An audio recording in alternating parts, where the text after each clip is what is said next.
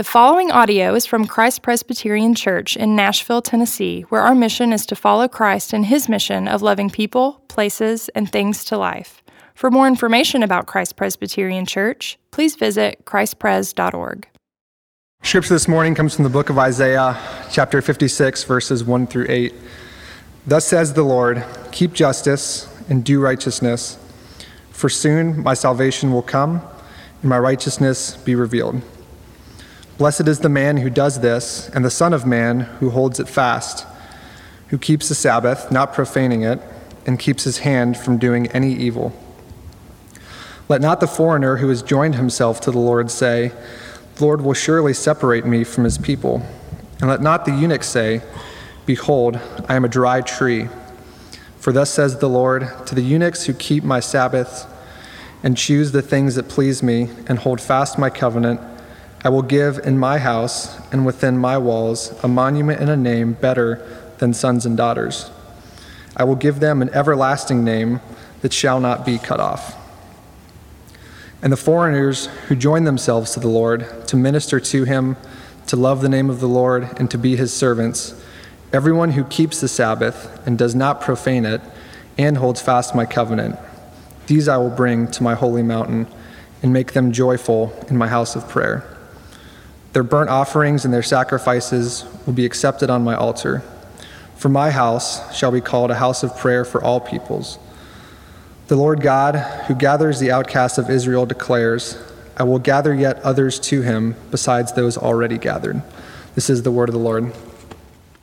Good morning, everyone. It's a great delight to be back here at Christ Pres Music Row. Um, it's always a privilege to proclaim the word of God, but especially right, basically right across the street from my office.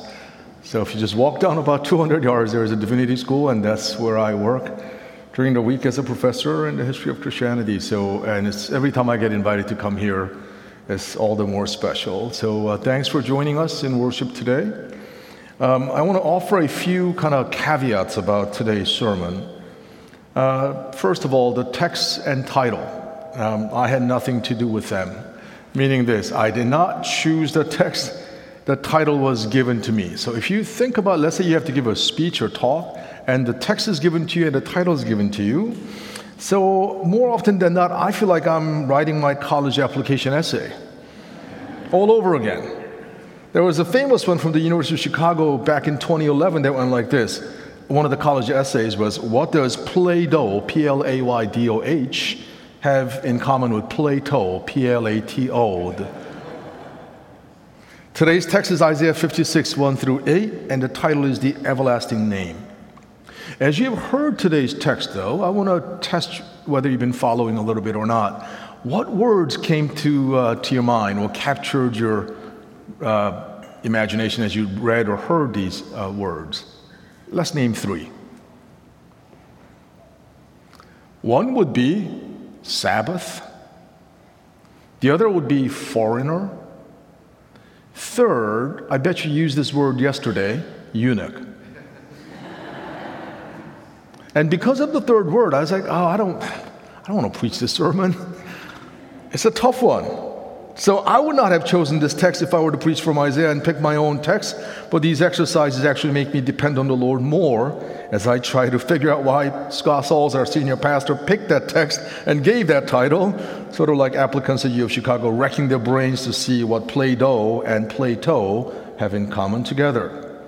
The other is that when I have to explain about eunuchs, my best take on that might or must come across to some of my younger friends as rated R. So parents, please um, exercise whatever caution or whatever. Please be aware. Uh, I'll play a video, not right now, but in just a few minutes, that'll actually make maybe help this uh, younger uh, friends to appreciate a little bit more of what we are about to talk about. So if it is okay, let's uh, pray together and we'll look to God. Lord, you are the source of all goodness, truth, and beauty. You're the beginning and the end. You're the reason why we live. You are the one who called us today, this morning, to come and worship you. Lord, what an awesome privilege it is, and yet how bored we are often in the house of God. Lord, help me to do your best as I seek to proclaim the majesty of your grace and the glory of your mercies. And help all of us, as a result of listening to you, be transformed by the power of the Holy Spirit. We love you, for you have loved us first. In your name we pray. Amen. So the writer in today's text says salvation is at hand, very close at hand. Righteousness of God will soon be revealed. The divine, dramatic future is foretold through the human prophetic mouthpiece, calling for the listeners and readers of Isaiah's oracles to take very seriously the present implications about the future. There will be three points to today's sermon. First is we are by we are all by nature outsiders. Second, God destroys the insider-outsider distinction. Third, God, the ultimate insider, became the true outsider for us. So we're going to talk about these words, outsider, insider, back and forth, so on and so forth. And why it might matter, who is in, who is out, why it might matter in some significant ways, but also why it does not matter at all in this new covenant. So sort of an ironic inversion of human priorities and perspectives. Now let's rush along to the first point. We are all by nature outsiders. So as you've been coming to uh, the service here for the last few Sundays, and we know that we've been going through a series in the book of Isaiah.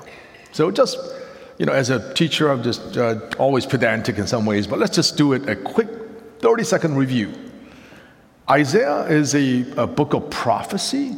That means, first and foremost, it's telling about the future of God's actions that will have clear implications for the present life of Israel, right?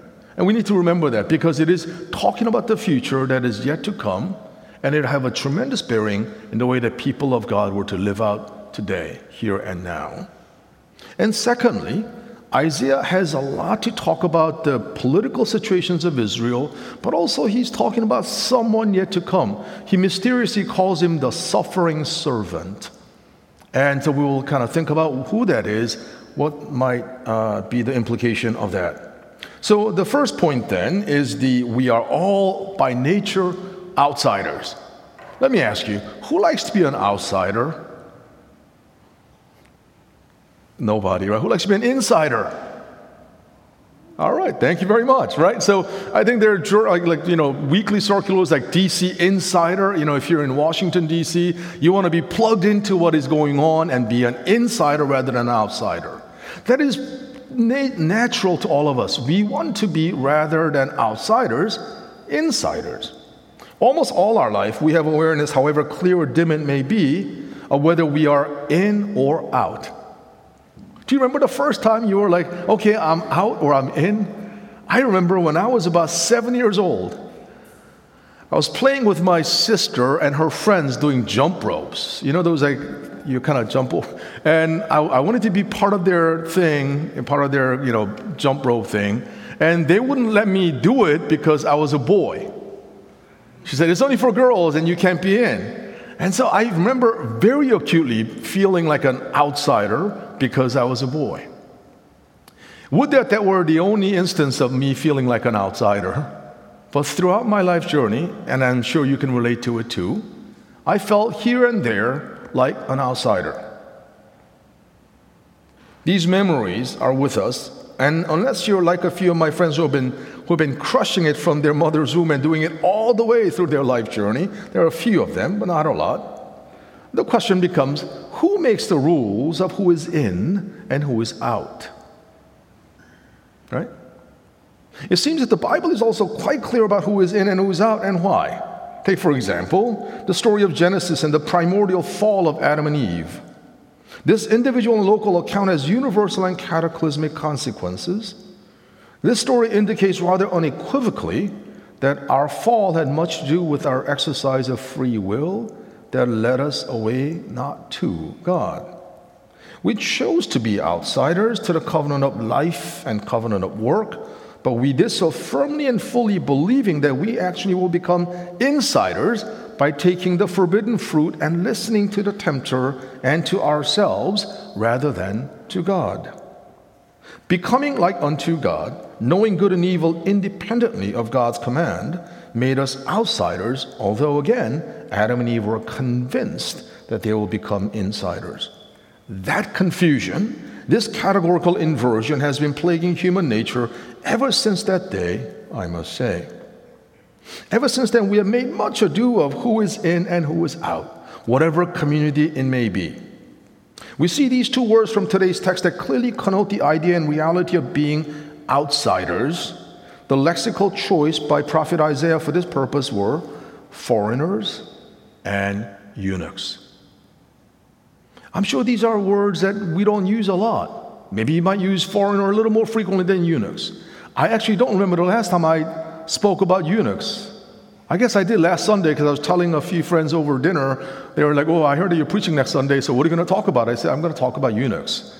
They're like, what? I said, that's right. I, I And I told them, I wish I didn't have to talk about it, but it is. And it really kind of got me thinking, but that's about the few instances in my recent past that I've used that word. And I bet you, like anything, that you haven't thought about that or talked about that in the recent weeks. So here we are.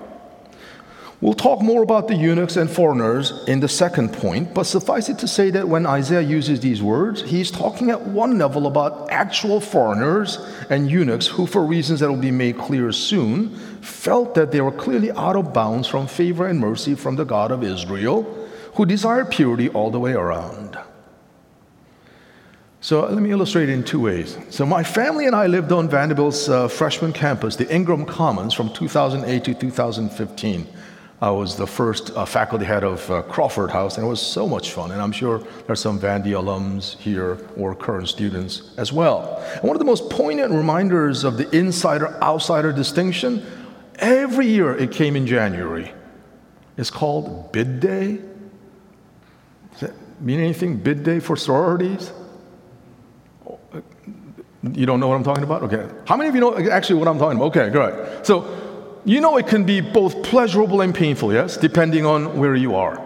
And I, as their faculty head, would walk along, not walk to the sorority houses, but I would, you know, I and the R As would like talk to them and try to make sure that they're doing okay, because for so many of these young women, to get into it, become a member or sister of this particular sorority, two letters, three letters, and emblazoned across on their sweatshirt or hoodies or T-shirt would mean so much, and I'm not downplaying it. But it, for me, that was one of those palpable experiences, vicarious one at that, no less, to see what it means to be an insider rather than an outsider. I even counseled some of the students who thought, like, maybe I should actually uh, leave Vanderbilt because I didn't make whatever sorority it is. And I soon realized in my second year, not the first year, I was kind of clueless, but, but some of the students actually told me the rankings. There is a ranking of which sorority. And I said, wow, I, I appreciate a lot of the human activities, but at the same time, if by nature they're designed to exclude and include, I don't know if I really like that, especially as a preacher of the gospel. I don't know whether that was something that I appreciated a lot. I was not a member of the fraternity. It does not make me better or for worse, but it is what it is. And so the point is simply this, that when I, every January from two thousand nine to two thousand fifteen, I would walk through this life experience with some of the young women in, in our house who were really trying to get into these houses, and they felt so powerfully and poignantly what it means to be in and what it also means to be out. I'd like to illustrate this by a second example, and this will be actually a video clip that we'll watch. It's uh, about one minute and forty seconds long, and it's, it's from one of my favorite philosophers and theological mind. His name is Doctor Seuss, and it's called The Sneetches. Have you seen this before? No?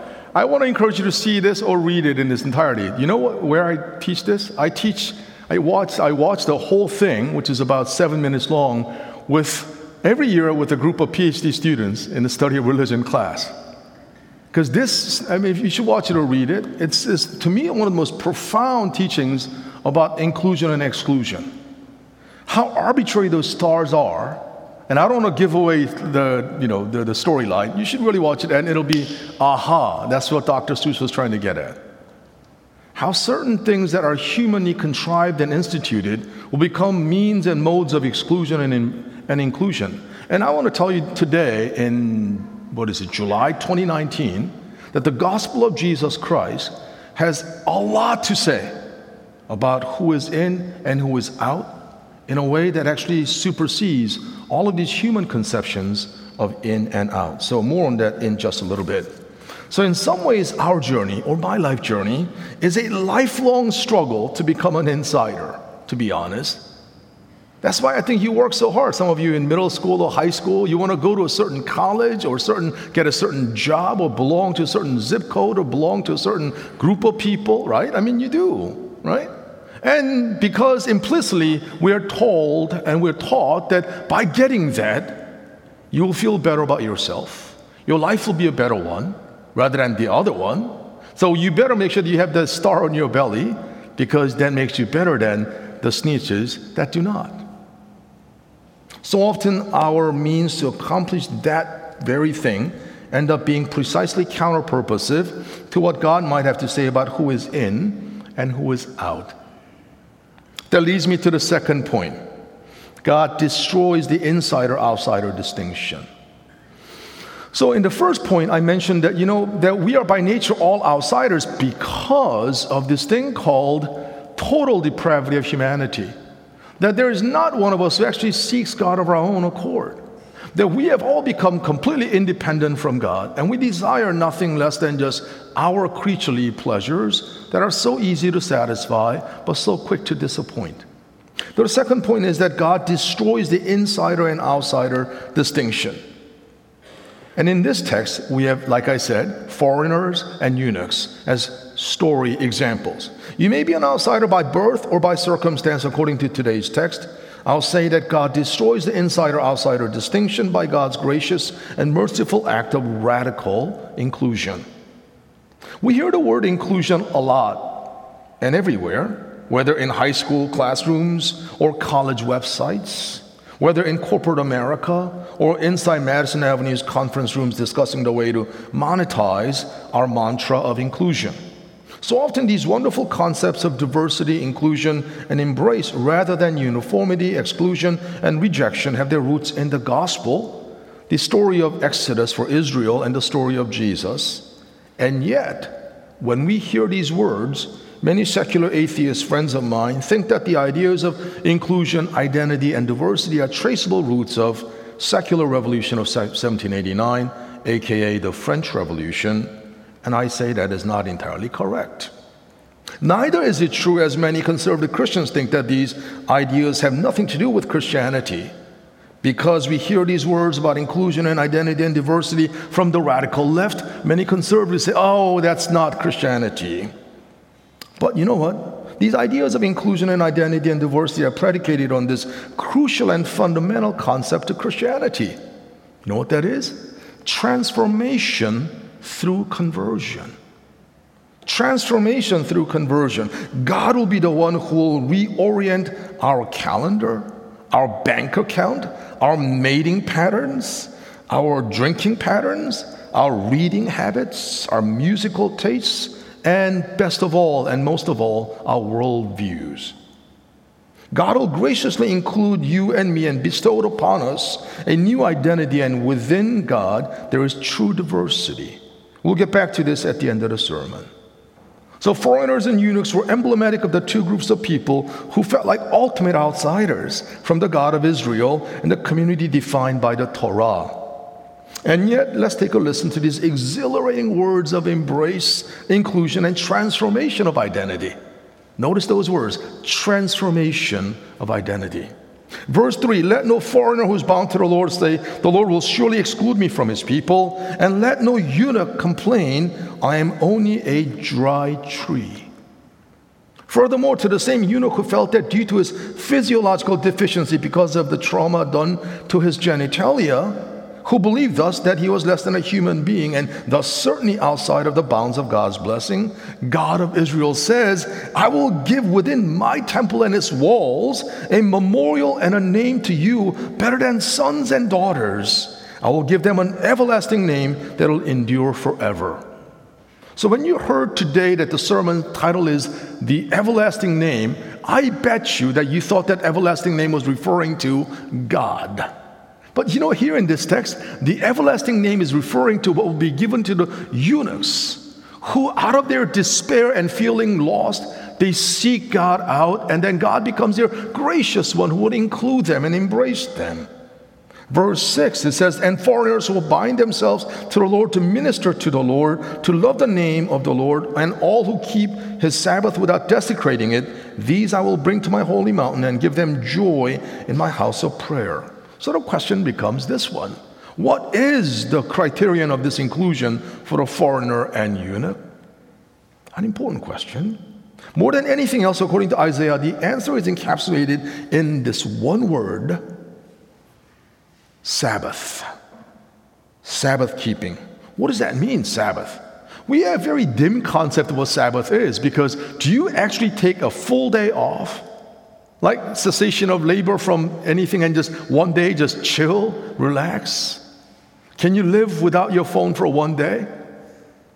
That seems like a terrible idea for some people. No, I cannot. I got to be with my phone. And I am equally guilty of that myself, I realize. But I'm digressing here. So um, what does that mean, Sabbath? More than anything else, it means an active recognition of God as a giver of all the days of our life. And putting it more bluntly, God is the organizer of our life's calendar. How about that? God organizes our life's calendar, so we reorient all our life's activities around God.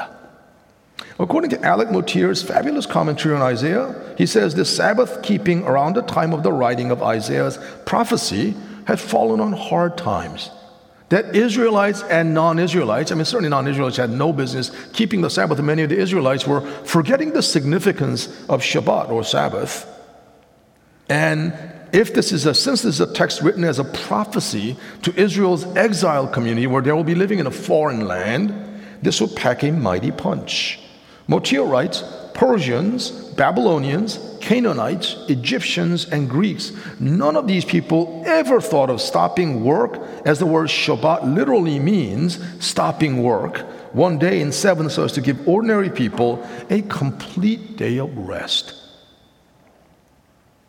Keeping God's Shabbat meant, moreover, that these same common people might be taught to possess a God-centered theology and worldview. When I read that, it really was convicting to me. Am I living a life that is truly God-centered? Or am I using God for my own purposes? Am I really building God's kingdom, or am I building my kingdom? I'm not talking to you or about you. I'm talking to me and about me. And yet, I think you can probably relate to that as well. Regardless of whether you're born a foreigner to the covenant of grace, or whether your life circumstances have brought you to be a eunuch, Always, always ashamed of your identity as less than sexually whole being, thus deprived of the joy, delight, and privilege of becoming a parent, to these people, God promises these fantastic blessings. These two groups stood for the sum total of those who might feel that they were out of the scope of God's blessing.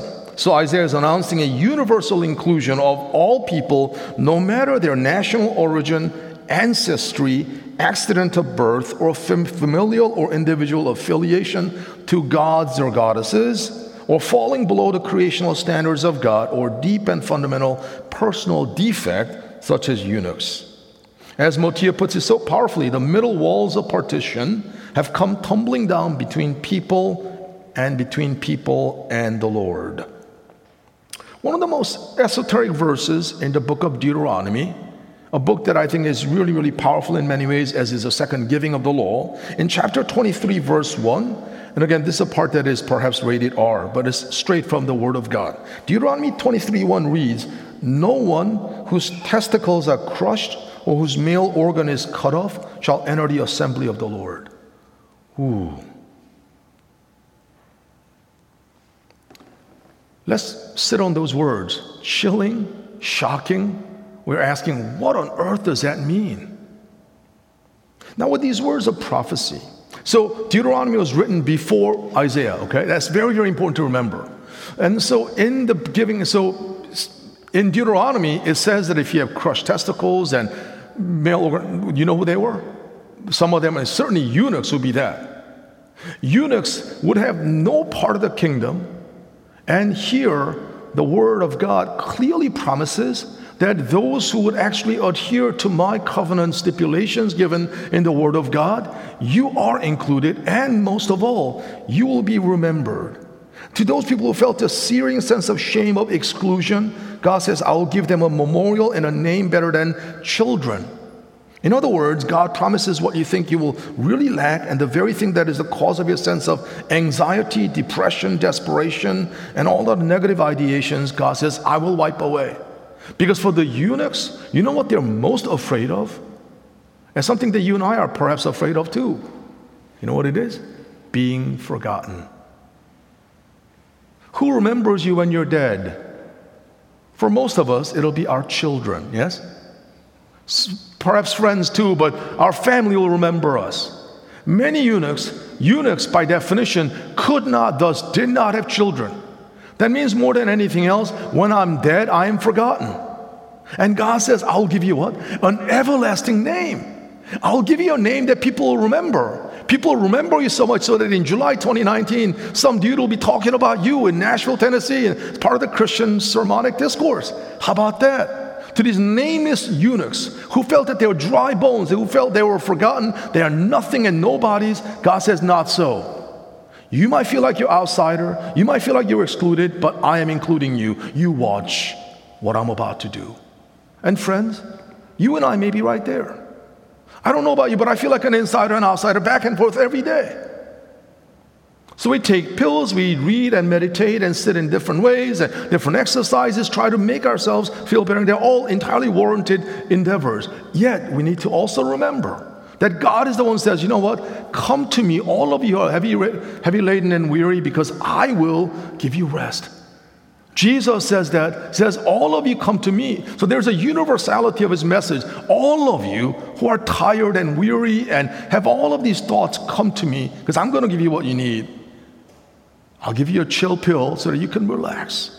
You can rest. But at the same time, Jesus says, you need to come to me, not to them, not to her, not to him, but come to me. Because in me, you will find what you're desperately looking for. And don't even think that you'll find it in me. And that's the biggest challenge for me as a person. Let me be very honest with you. I've been, I don't know, I preached about one thousand messages, probably more than that. I'm not sure. Since nineteen ninety-one, I've been doing this thing, preaching, you know, every week or something like that. And I realize this, that some, sometimes I wonder, like, do I really believe what I'm preaching? Do I really believe that in Christ there is rest? Do I really believe that by coming to Christ and none others? And by the way, the song we sang right before we preached, Oh, to be loved by Jesus, is one of my favorite songs of all time. The first time I heard it, I don't know how to explain it, but just like began weeping and weeping and weeping. I don't know who sings it. I don't know if they're local or somewhere else, but like that is my favorite song, because to be loved by Jesus. And that's something that we need to remember. Jesus really does love you and like you. And that leads me to my third and final point. God, who is the ultimate insider, became the true outsider for us and for our salvation. So, a month ago, uh, I went to uh, Israel with a group of uh, local high school students, including one from uh, Christ Pres, and uh, fifteen boys and I went to, and a couple other adult chaperones went to Israel. And I'd never been to Israel before, so there was uh, a, such a, a great occasion for me to go, and I was super excited, and that didn't disappoint. And the pinnacle of my experience, uh, okay, a couple of pinnacles, but one of them was going to, obviously, Jerusalem, to the Western Wall, the Wailing Wall.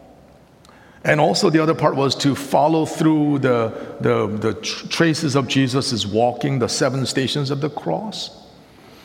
So going to Jerusalem made me feel most acutely like an insider and an outsider. Extremely so and simultaneously so. Let me tell you what I mean. So going to the streets of Jesus and the disciples and all of that was so powerfully exhilarating. I felt like I could identify, ah, this is where Jesus carried the cross, the heavy wooden beam for me and for us and for our salvation. So I felt like an insider. I could really identify with Jesus. But at the same time, at the same time as I found myself on that, you know, day before uh, Shabbat, so Friday uh, evening, everyone was gathered there getting super pumped about the Sabbath, and I'm not a Jew, uh, and I felt like a complete outsider. I was in Jerusalem feeling like, okay, this I'm going to be the ultimate insider, and yet I felt like a complete outsider, if you know what I mean. And we experienced that back and forth. And so what God has done in Jesus Christ, God who is the true insider, if there is an insider, became the ultimate outsider for us and for our salvation. Sounds crazy, but that is the good news of Jesus Christ. Listen to the words of verse eight. He who gathers the exiles of Israel, I will still gather others to them besides those already gathered. Here we see the universal scope of the work of salvation for the God of Israel. This God of Israel says, I am in fact the God of all nations. So throughout the history of Israel, there's always been this tension, Israel and the other. Israel and the Gentile, Jew and Gentile tension. And one of the wonderful things that God does in Jesus Christ, as Paul writes of it so powerfully, is that there is that dismantling of the wall of hostility and the division that had existed between Jews and Gentiles. We think about divisions in our world today. Whether in Israel between Israelis and Palestinians, whether in our country between the right wing and the left wing and the Republicans and Democrats and different zip codes, different races, different cultures and creeds, we know that our country is divided. We know our world is experiencing greater division and polarization, and we ask this question, what has the gospel of Jesus Christ to do with our present realities? And I submit to you, my friends, everything. In the ministry of this former carpenter from Nazareth, a complete hick town in Israel, he says in John chapter ten, verse sixteen, I have other sheep too that are not part of this sheep pen. I must bring them also. This is both a fulfillment and foretelling. Fulfillment in that the words of Isaiah, I'll gather others besides those already gathered, is fulfilled in the mission of this Jewish man who had pretensions to be the unique son of Yahweh. It was also foretelling in that the mission of the disciples of Jesus will supersede the Jewish-Gentile distinctions to become a truly global phenomenon. It is this Jesus who came from the bosom of the Father, which means that he was the ultimate insider who ended up getting executed as a condemned criminal by the mighty Roman Empire. We see the cross up here. You know what that is? That is the most powerful symbol of Romans saying, we are in charge. We're going to put those that we don't think deserves to live up there. And guess who went up there? It is your Lord and my Lord. None of us would think that someone who receives state-sanctioned execution today would be a cultural, political, social insider. Quite the opposite. And yet that's precisely what Jesus embraced for us and for our salvation. Theologians call the incarnation of Jesus Christ, God becoming human in Jesus, as a period of humiliation. That God would become a human being. That God would become someone who was a refugee. Someone who was born as a baby. All of that was a humiliating experience. Why, we ask? It is for you and for me, and to bring us to God himself. Isaiah foretells of the radical inclusion of those people who had been excluded, and the means of accomplishing this, this was going to sound crazy, counterintuitive, and scandalous. Namely, God himself will be excluded through the shameful death of God's one and only Son. Yet the prophetic future it speaks of will come and has indeed come. Let me finish this sermon by reading this passage from another prophetic text. I think you might be familiar with it, actually. So let me read it. I have a dream today. I have a dream that one day every valley shall be exalted, every hill and mountain shall be made low, the rough places will be made plain, and the crooked places will be made straight, and the glory of the Lord shall be revealed, and all flesh shall see it together. This is our hope. This is the faith that I go back to the south with. Let me ask you, friends, who wrote these words? Who said these words? Martin Luther King Junior And which biblical text is he referring to here? Take a wild guess. Isaiah. Isaiah chapter forty he's quoting from. And so Doctor King, Reverend Doctor Martin Luther King Junior says, this is a faith that I go back to the south. With this faith we will be able to hew out of the mountain of despair a stone of hope. With this faith, we'll be able to transform the jangling discords of our nation into a beautiful symphony of brotherhood.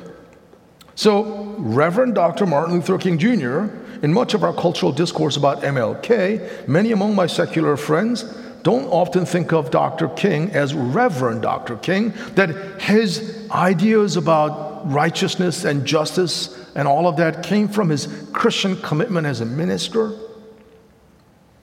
In fact, as we have said, these words, every valley exalted, every hill and mountain made low, the rough places and crooked ones made plain and straight, that is from our book, Isaiah chapter forty. Isaiah, that's right. Then Reverend King says further in that speech, I Have a Dream speech, let freedom ring from the mighty mountains of New York, let freedom ring from the snow-capped Rockies of Colorado, but not only that. Let freedom ring from Stone Mountain of Georgia, let freedom ring from Lookout Mountain of Tennessee. Let freedom ring from every hill and molehill of Mississippi. From every mountainside, let freedom ring. When we allow freedom to ring, when we let it ring from every city and every hamlet, from every state and every nation, we'll be able to speed up that day when all of God's children, black and white, Jew and Gentile, Protestant and Catholic, will be able to join hands and sing in the words of the old Negro spiritual, free at last, free at last, great, all, great God Almighty, we are free at last. Do we desire freedom? Do we desire freedom from this dizzying and never-ending trap of wanting to be insider and feeling like outsiders? Do you know that that is through the crucified and resurrection work of Christ, and only through that you can be free? That is the challenge and the gambit of the gospel. Come to Christ, who will give you that rest, who will make you free. As he says, when the Son of Man sets you free, then you shall be free indeed. Then let's prepare our hearts by bowing our heads with me as we are about to receive the body of Christ broken for us and the blood of Jesus shed for us in the Lord's Supper. Because in this, we are proclaiming and participating in the gospel reality of Jesus Christ. He who was the ultimate insider became the true outsider for us to bring us to the point of inclusion and paying it forward. He says, I want you to be the agents of transformation and, and, and inclusion, to make the gospel reality something tangible for this world. Shall we pray? Gracious God, we thank you. Thank you for your wonderful promises that are contained in the book of Isaiah, that you spoke of them so long ago through this wonderful prophet Isaiah. Many of the words' meanings were quite cryptic and unveiled, difficult to unveil, and yet we, through the ministry of the Holy Spirit, and on this side of the coming of Jesus Christ, can confirm it with our heart and soul that you are for real. We thank you for the nameless eunuchs and the foreigners who felt that they were outside of God's covenant blessings, but through your words, they were emboldened and encouraged and empowered to know that they were truly made whole by your grace. So through this sacrament of the Eucharist, may you make us whole, create within us this deep longing and desire for your kingdom and your presence. In your name we prayed. Amen.